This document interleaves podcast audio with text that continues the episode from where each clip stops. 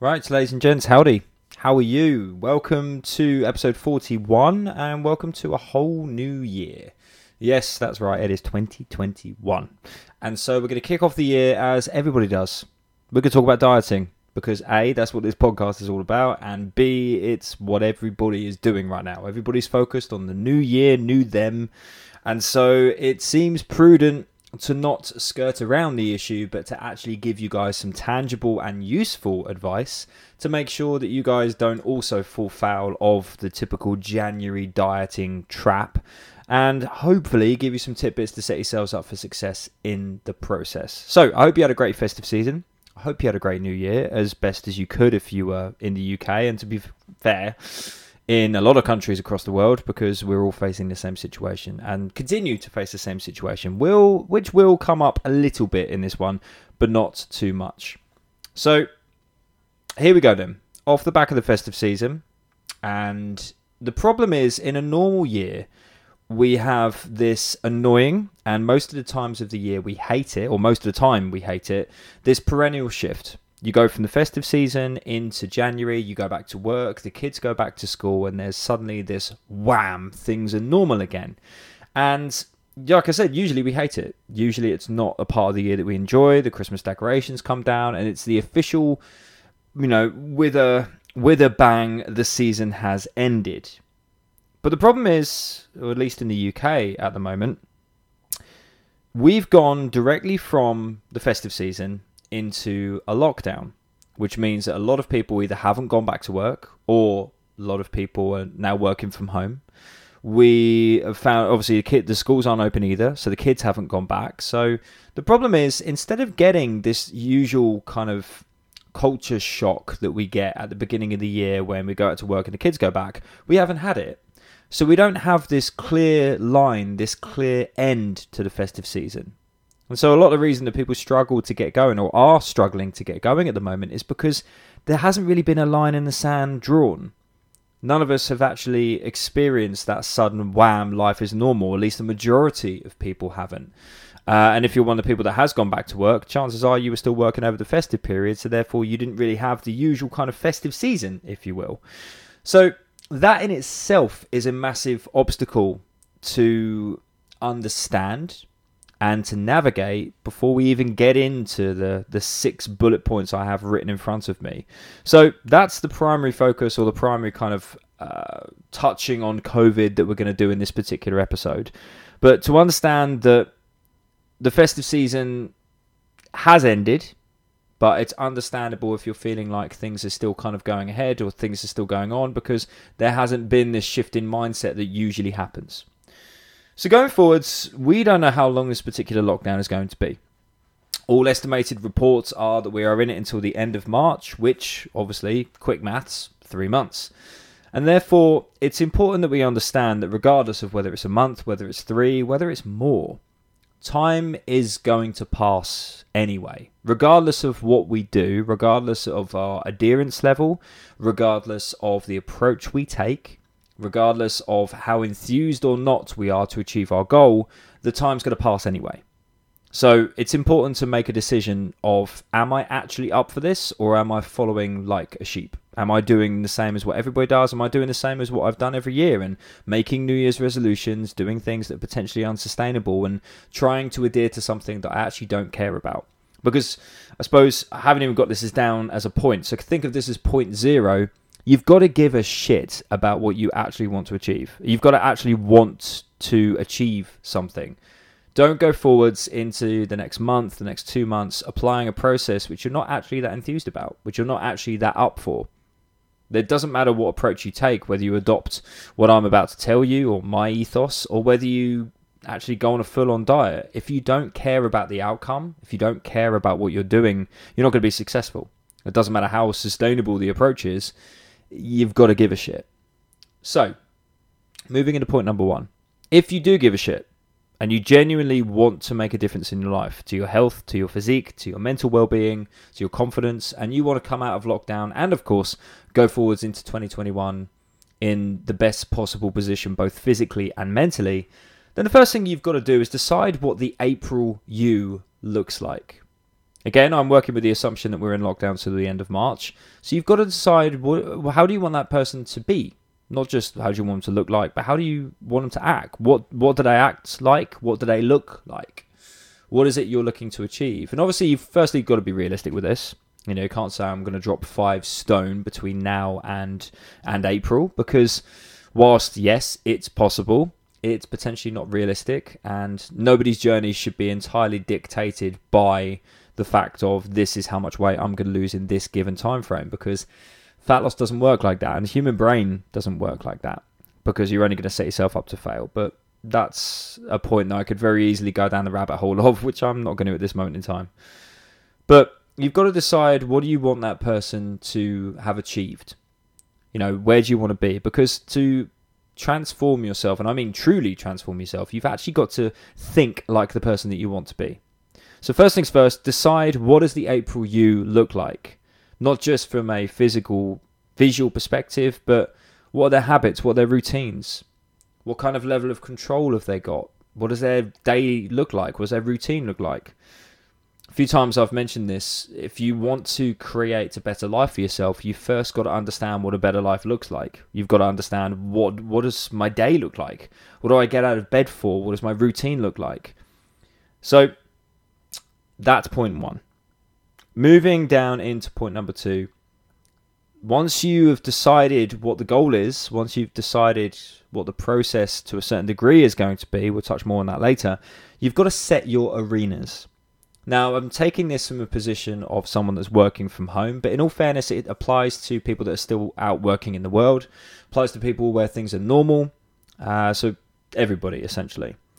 So number two is set your arenas, and that's your rest arena, your work arena, and your exercise arena. Now, this may seem slightly odd to mention something like your rest arena. And what I mean by arenas is the places that you're going to be performing these tasks. Because, for example, if you are at work and you have a cluttered desk, chances are you're not going to be particularly efficient. But also alongside that, you may find that your desk has snacks near it or on it. So you need to make sure that your arenas are ready for the specific task that they are there for.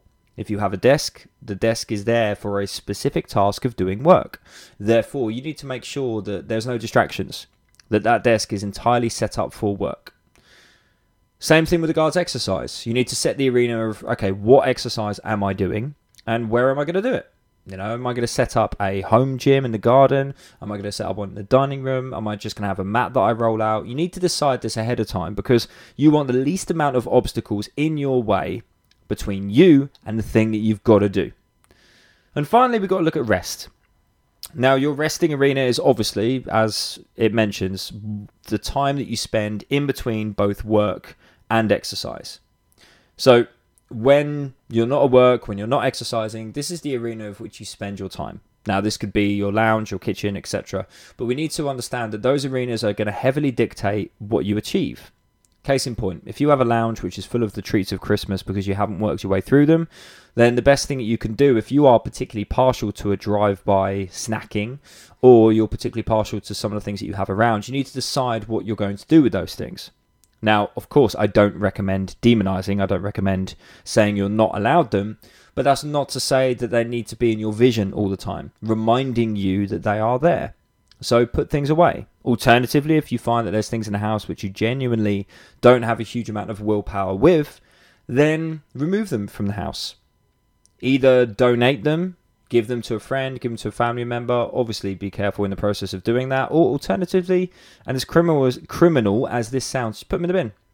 Because if they are going to stand in, in the way of you and your progress, if they're going to make you feel like shit by over-consuming them, for example, then they're not going to be adding to your life. They're going to be taking from it. You're going to get ten seconds of enjoyment when you eat that piece of chocolate or whatever, alongside the ten hours of self-loathing that comes with it. So it's not worth it. So understand what your weakness is, and making sure that your arenas of where you spend your time are set up for what you want to do. Same thing goes for your kitchen. I've never been an advocate for removing things that you enjoy from your diet, and I've never been an advocate of just willy-nilly chucking food away, or of course saying you can't have food, as mentioned earlier. But If you have a kitchen full of a lot of food that you're either not going to eat uh, because you just simply don't enjoy it, or you've got a kitchen full of high calorie or calorie dense foods, then you potentially need to consider what you're up to there. Because every single time you're going to be opening those cupboards to prepare potentially something which is more optimal for your approach, and that's not to say that you can't have calorie-dense food, you just need to moderate it, then it's probably a good idea for you to reorganize those cupboards or remove that food from the house. It's just common sense. Don't put an obstacle in your way, particularly in the early stages of the program as you're building your willpower and you're building your habits. So your arenas are all set. Your work arena, your exercise, your rest, everything is set for success. You know where stuff is happening. They are prepped to ensure that you aren't going to falter at the sight of a celebrations tin poking out from behind the sofa. And so now we need to move on to some soft rules. Know your weaknesses, I'm going to call number three. And what I mean by this is, I suppose, touching a little bit on what I mentioned in number two. If you have a particular weakness for a particular food, it's a good idea to either place some rules on that food, some soft rules, as I call them, or to remove it from harm's way. Now, what I mean by soft rules in comparison to hard rules is, a hard rule is you must not break. If you do, bad. But the problem is with nutrition, we never want to have hard rules because one hot day doesn't make a summer. If you have a day where you overconsume, you haven't fucked it.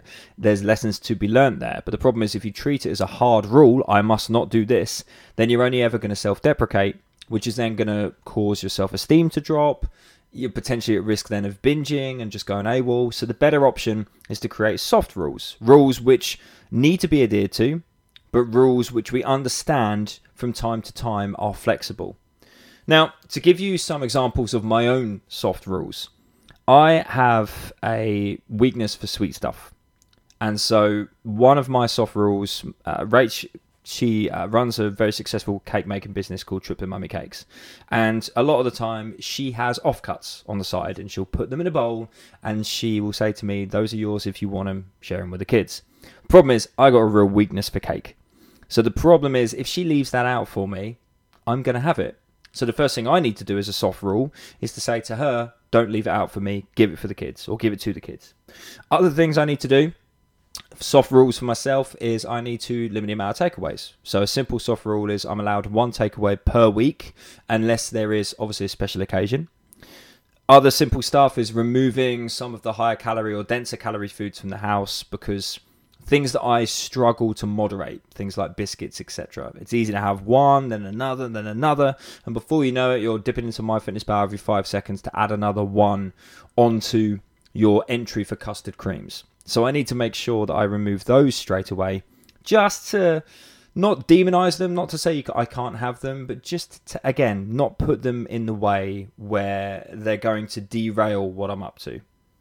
Other soft rules I tend to use from a tracking perspective. So, for example, I'll put in my evening snack, I'll put in my afternoon snack ahead of time. So instead of it being a case of it being eight, nine o'clock and going, hmm, a bit peckish, and me trying to find something, I will pre-buy things. You know, I've got a, a drawer full of Snickers, Snickers crisps and Galaxy Ripples at the moment for deliberately for my evening snack. So instead of it being a case of I'm peckish at nine o'clock, what's in the cupboards? And obviously you never want to go looking through your cupboards not knowing what you're going to eat when you're hungry.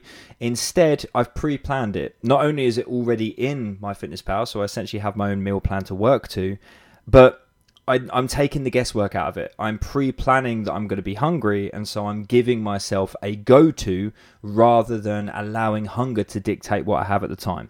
So there's a myriad of different things that I can add onto this point. I could go on forever about my own soft rules, but it's knowing your own weaknesses. And my weaknesses is overconsumption of sweet stuff, uh, moderation with certain things. So I suppose that's basically the same thing. I know I'm always hungry in the evening, so it's important for me to implement something there too. So it's just, it's knowing what your weaknesses are and making sure that you plug those gaps. Some things which are, are quite common at the moment as well is staying in bed. You know, a lot of us don't have a huge amount to get up for in the morning. We haven't got a school run, so it's very easy to lay in bed a little bit longer. And I've been a victim of that myself, particularly over the past month or so. Christ, the times I've been getting up have been sometimes four, four hours after I would normally have got up, I'm getting up, which is crazy. Now, I'm not holding myself to, accountable to know that while gyms are closed, I have to get up at five o'clock in the morning like I was when I was training, but there's got to be some balance there. You know, five o'clock in the morning can't turn to nine a.m. because it's just massively derailing a habit. I'm losing four hours of my day every single day, which is quite incredible when you work out that that's twenty-eight hours of my life over the course of the week. So that's over a day I'm losing simply because I'm staying in bed a bit longer. So it's different things to understand what your own weaknesses are. You'll know yours. You won't need me to sit here and tell you what they are, but be accountable and understand that you do have weaknesses. You always will. And instead of hiding from them or ignoring them, hoping they're going to go away, work with them. Put these soft rules in place to be able to control those weaknesses and channel them, as opposed to them being something which is getting ready to derail you.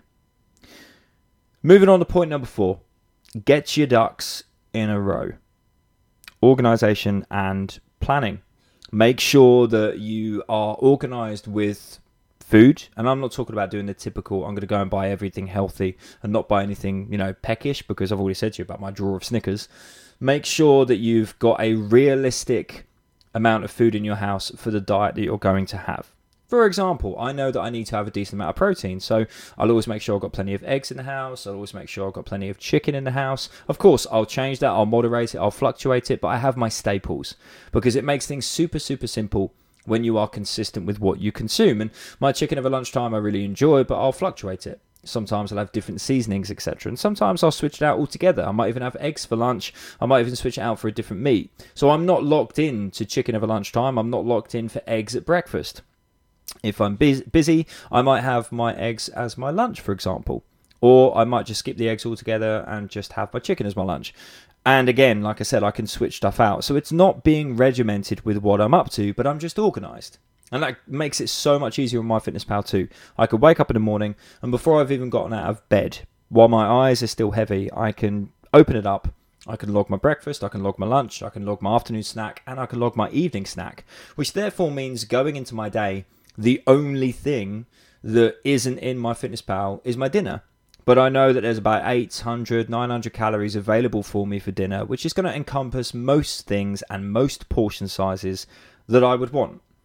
So getting your ducks in a row is making sure that the food is available to you first and foremost.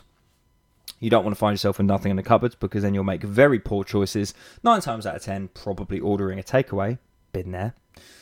And, of course, make sure that you're doing all you can to be organised. I've never been a fan of set meal plans. I will never give any of my clients a meal plan and say, you must follow this. But I am a big fan of creating your own meal plan or your own meal structure, which you can deviate from. Now, obviously, this is with your consistent days. There may be days of the week which are inconsistent or random. But as I said, I will log my breakfast, lunch, and I will aim to have something similar of a similar caloric value to ensure that the day is just easier to manage. It's not boring, it's not setting myself up for failure by doing something which is unregimented, or sorry, by doing something which is so regimented, but it's just allowing me to have structure, but it's structure that I can deviate from. Hell, you could even call it one of my own soft rules. I have a soft rule of having a structure, but that structure is allowed to change. So, be organised, plan, and this isn't just when it comes to nutrition, this is when it comes to your activity and your exercise too. Now, activity, we tend to track it using steps. However, your activity isn't just about your steps. For example, I'm sat at my desk now, but I gesticulate as I talk. So my arms are moving around. But that's not to say that my iWatch is picking up on any of the activity that I'm doing, particularly as I move my right arm and it's on my left arm. So what we need to understand is that steps only tell us part of the story. They're a very, very handy tool to give us a rough idea of how much we're moving. And it's important to be aware of how much we are moving, because it's a massively important fundamental part of your total daily energy expenditure, your NEAT. However, steps aren't everything. So we do want to encourage to be more active. We do want to be as active as we're able to be in day-to-day life. But for some of us, particularly myself, with my job being quite sedentary, it's important for me to take a more realistic approach. Now, when we've got normal school runs, I'm walking the kids in and out of school twice a day. And then, of course, I've got walking to the classes, but I don't have either of those things at the moment, which means that my steps take a dramatic hit. So I have to do formal walks to make sure I get my steps done. And this is where your own organisation comes in. Of course, in an ideal world, we hit our steps without even trying it. However, for most people, particularly those that are office workers like myself, you will find that you need to take more steps or additional steps to be able to hit your steps. So be organised with that too. When are you going to get it done? Same thing goes through your exercise. When are you going to get that done? This probably ties in quite neatly as well with point number two of setting your arenas, that with exercise, be organised. Get your stuff out ready to go. Your gym kit, get that ready to go. Make sure you've got your work gear ready to go. Just remove any obstacles which are likely to make you go, oh man, I've got to do that before I can do this. Point number five, penultimate point. Sustainable changes. Now, it's very, very easy to follow the crowd in January. Very, very easy to go forth into the season, to go forth into the beginning of the year with the same ethos that the, a lot of people around you are taking, which is the dieting mentality. I'm going to drink these shakes for a bit. I'm going to join this club for a bit. I'm going to do this diet for a bit. And all of it is temporary. But temporary changes lead to temporary results. And so if we apply these things, they're not going to stick, because they're too far removed from the way that we like to live our lives. So what is the better system? The better system is to look at your life at the moment. Not so much the life that you lived over Christmas, because that's a little bit of a life in a bubble, but the life in the run-up to Christmas. What did you do? Look at the routines that you had. Look at the relationship with food that you had. Look at the foods that you enjoyed, and make small sustainable changes to your energy expenditure, your activity, your needs, your steps, your exercise, and of course make sustainable changes to the food that you're consuming or the calories you're consuming. You don't need to reinvent the wheel here by suddenly bringing in some alien product or, you know, alien shopping baskets, et cetera, by suddenly buying loads of low-calorie expensive stuff or suddenly signing up to some shake diet. You don't need to make these kind of dramatic shifts because they're not going to stick.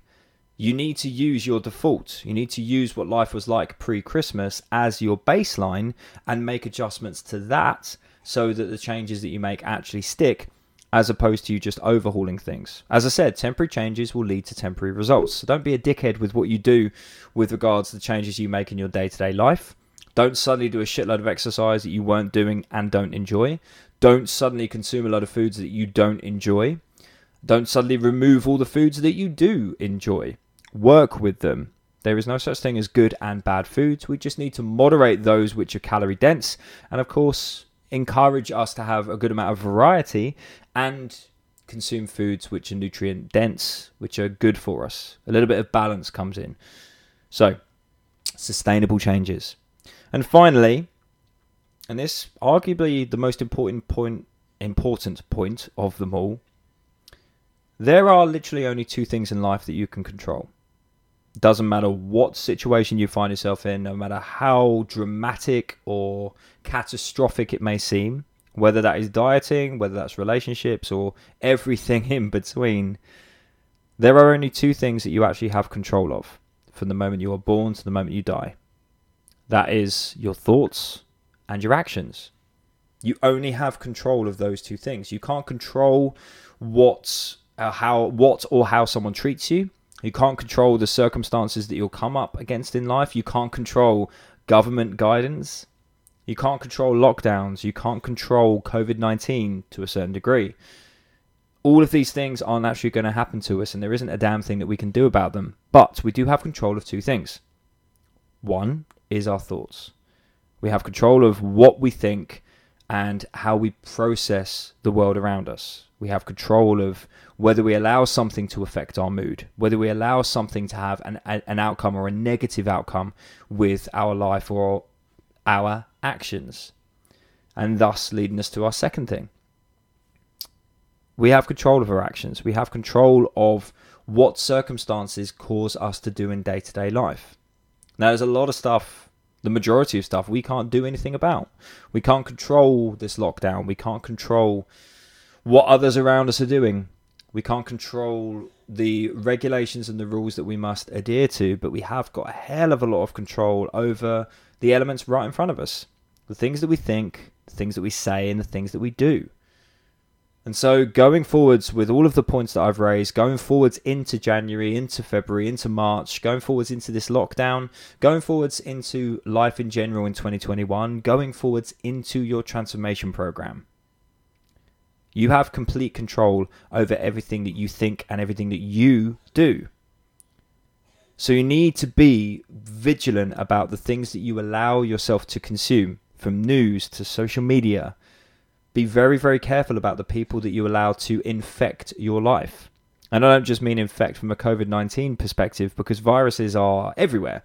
Mind viruses from the people around you, from social media, from news. Be very, very careful about what you allow to influence the way that you think. Because if you allow it to influence the way that you think, it will influence the way that you act. And so the sustainability of what you do, the consistency, and so the results that you get from the program that you are doing all boil down to that regulation. All boil down to what you allow yourself to consume. Now, this isn't a magic wand. This isn't six points which are suddenly going to transform everything for you. For some of you, if this is one of the first podcasts of mine you're coming across, or if you're in dire need of just something like this to help you find a bit of guidance, then it may very well be. There's nothing more that's needed from the points above. Above. I'm looking at my fucking piece of paper, but you know what I mean. There's nothing more that's needed from these six points. But if you apply them, you'll be successful. Because if you don't take changes that are sustainable, and all of these things aren't just applied to a transformation, they aren't just applied to January and lockdown, they're rules which will help you achieve at any time of year with anything that's going on. I've simply used January and lockdown as the medium of which to portray them. But it's important that more so than anything else that we get going.